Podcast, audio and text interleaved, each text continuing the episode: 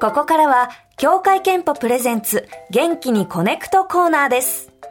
協会憲法さんの提供のもと、健康にちなんだメッセージの紹介や、専門のお医者さんを招いてのトークを通じ、みんなで健康についての意識を高め、より元気な明日を目指す企画です。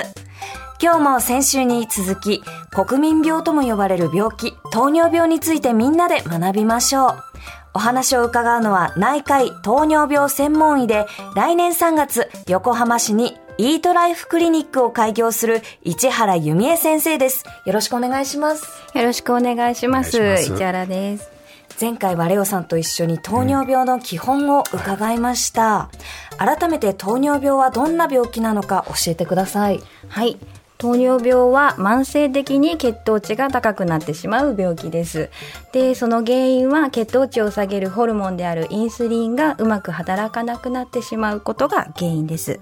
で、よく食生活乱れて、えー運動不足だったり食べ過ぎでっていうので糖尿病になるっていうイメージが皆さんおありだと思うんですけど痩せてらっしゃる方とか生活すごくきっちりされている方でも糖尿病になる方も結構いらっしゃるっていうことを伝えたいなと思ってます。だから私は運動してる食事もちゃんと正しいっていう思ってても糖尿病になってる可能性があるっていうありますことですよね。はいなるほど。はい。今日は糖尿病を予防するための血糖値を上げない日常のテクニックを伺います。はい。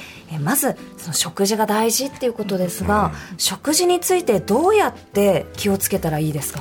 はい、まず食事は1日3回きっちりと摂るしかも食事の中の栄養糖質タンパク質脂質をバランスよく摂ることが大切です。はい。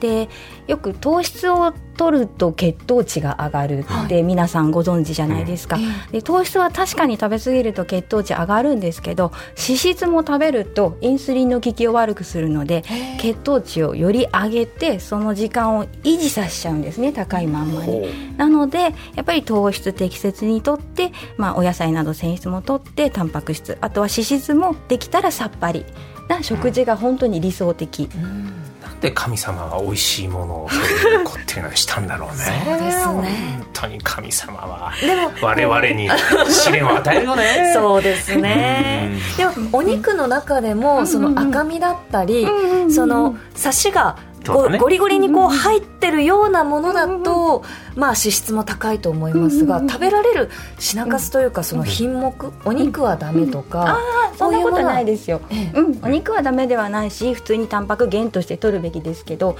例えばバラ肉を大量に食べるとか、あとは揚げ物をしょっちゅう食べるとかやっぱり油の量が多い食事って美味しいんですけど、必ず食後の血糖はいつもより上がるんですよ、なので食べるそう品目は一緒なんですけど油がとにかく悪いのでそう私はそれを強調したい。やっぱバランスなんだよ。そうなんね。極端なのはダメなんだな食事は。はい。あとは結構急いで食べちゃうというか無意識だあともう飲む,、飲むよ。美味しいんですよ最近柔らかいものが多くて。私もそう。ですねめちゃくちゃご飯食べるの早くって。はい、早く食べると早く食後の血糖がガッて上がります、当たり前ですけど。だからゆっくりよく噛んで噛むのを意識していつもより5回ぐらい多く噛もうぐらいに意識するのとあとは私がよく患者さんに言うのはぼーっとしながら食べてって言うんですよ。急がないで考え事したり、ね、そういう時間をかけてゆっくり食べてしかも野菜をね先に食べながらねっていうのをおすすめはしてます。なんかスマホとか見ながらさ、昼間食べちゃったりとか人とするけどさ、食材と向き合って語り合いながら食べるとゆっくりっていう人いるよ。お？ご飯か。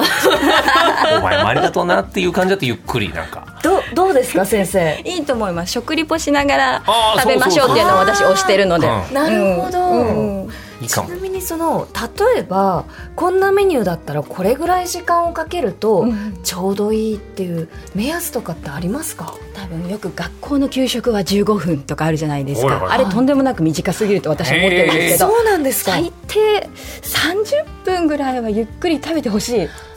です、うんうんうん。食べ始めから血糖の上がりがもう始まってくるので、それをキュッとしてしまうとやっぱりその上がりがですねより急角度になってくるんですよね。ゆっくり長くできたらだから30も分。うマラソンみたいな感覚ね。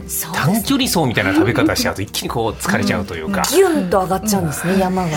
は分かっちゃいるんだけどね。でもその話聞くとしっかりしようと思うな、問題はそうなると運動ですよ。コンビニに行くのを運動と捉えてる自分がいる どこどこからが運動ですかこれは、運動は例えば食事の後にコンビニに歩いていく。も運動でいいと思います。ああそうですか。食後であればちゃんと血糖が下がるので、はい動かないでじっとしてるよりは立派な運動です、食後ちょっとはやすあんまり早く運動しない方がいいみたいなのを子供の頃聞いたような記憶そうですそうがある。んですけどですそうです。食後すぐ動くとやっぱり胃のね消化の時間なので、はい。あんまりすぐ動くとお腹痛くなったりするんですけど、血糖値だけの話ですると、うん食べ始めてから1時間から1時間半が一番血糖値がこうピークなんですよ。上がって高くなって高くなる、はい。だからできたら1時間せめて1時間以内に適切な運動をすると上がりが緩やかになるよっていうおすすめ。デザート買いにコンビニ行こうって。ダメですよ。ダメだね。デザート食べるとまた血糖値うんがぐっと上がっちゃいますもんね。あーじゃあ夜の散歩昼の散歩みたいなことがいいのかな。そうですね。ほど一日どれくらい例えば歩けばいいんですか？ね。あ有酸素運動を歩くんだったらもう15分20分できたら30分以上とは言いますけど、最近はもう細切れ運動でも効果はあるよって分かってるのではい、休憩時間とかお昼休みとかにできる時にちょっとした運動でもいいし、食後にスクワットでもいいし、階段登ってもいいしですね。うん歩き方も重要だって話を聞いたことある歩き方は重要です。あやっぱ重要。重要なんです。ね。歩いてだらだら歩いても、うん。やっぱり消費カロリーは大したことないので、ちゃんと足を上げて、腕振って、うん。姿勢正しく、ん。前向いて、まあ、できたら笑っておかしいですけど、なるほど。その CM の撮影だと思って そうですね。ね。でもそうテンション高く、ええ足上げるっていうのあーテンション高がく大事なので。うん。あんまり足上げないでこう引きずるように歩いたところで、ええ。筋肉は動あんまり使わないじゃないですか、足上げる、うん。太もも上げるを意識する。大事。じゃあアップテンポな曲とか。ああいいね。ね、楽しいラジオを聞きながらいいね。うんうんいいかもしれないですね。のが。大事だということだ。湯船に浸かるってのもいいような気はしてるんですよ。正解です、湯船ってやっぱりこう動きがあるじゃないですか。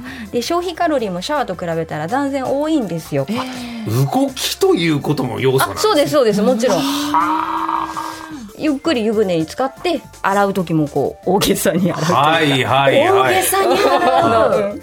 じゃあ別に湯船使ってなくても 大げさに動けば。シャワー中もね。何でもそうですよ。家事でもそうまあ何でもそう。はい。大げさに動けばいい。お掃除も。なるほど。なるほど。でも大げさに動くっていうことだったら、ん。なんかレオさん得意そうですね。ありがとうございます。パントマイムをやってた経験があるので、そうなんですか。人に伝わるには3倍大げさに動けって言われてる先生もおっしゃったことあるんで、糖尿病のこと考えると3倍大げさに。そ うですね動くことで。ちょっと普段から血糖値を気にしながら、うんちょっと大げさに動いて、うん私たちもやってみましょう。ねえはい。あのレストラン行ってもごちそうさまでしたってちゃんとねお辞儀をするとかね。そうですね。そういうこといいかもしれない。もう立ち上がって、しっかりお礼をするみたいな。立ち上がって店員さんっていう いいかもしれない。そうですね。迷惑のかからない程度。そうですね、はいうん。いろいろできることはありそうですね。はい。じゃあこれ改めて糖尿病かもしれないと思った時には、どうすればいいですか？できたら糖尿病専門医のいる病院を受診してください。糖尿病内科または内分泌内科って掲げてあることが多いです。はい。で今ホームページでも専門医検索は簡単にできますのでお近くの病院を調べることもできます2週にわたって市原由美恵先生にお話を伺いました。市原先生、ありがとうございました。はいありがとうございました。ありがとうございま すありがとうございました確かに確かにありがとうございます立ち上がって。立ち上がってうん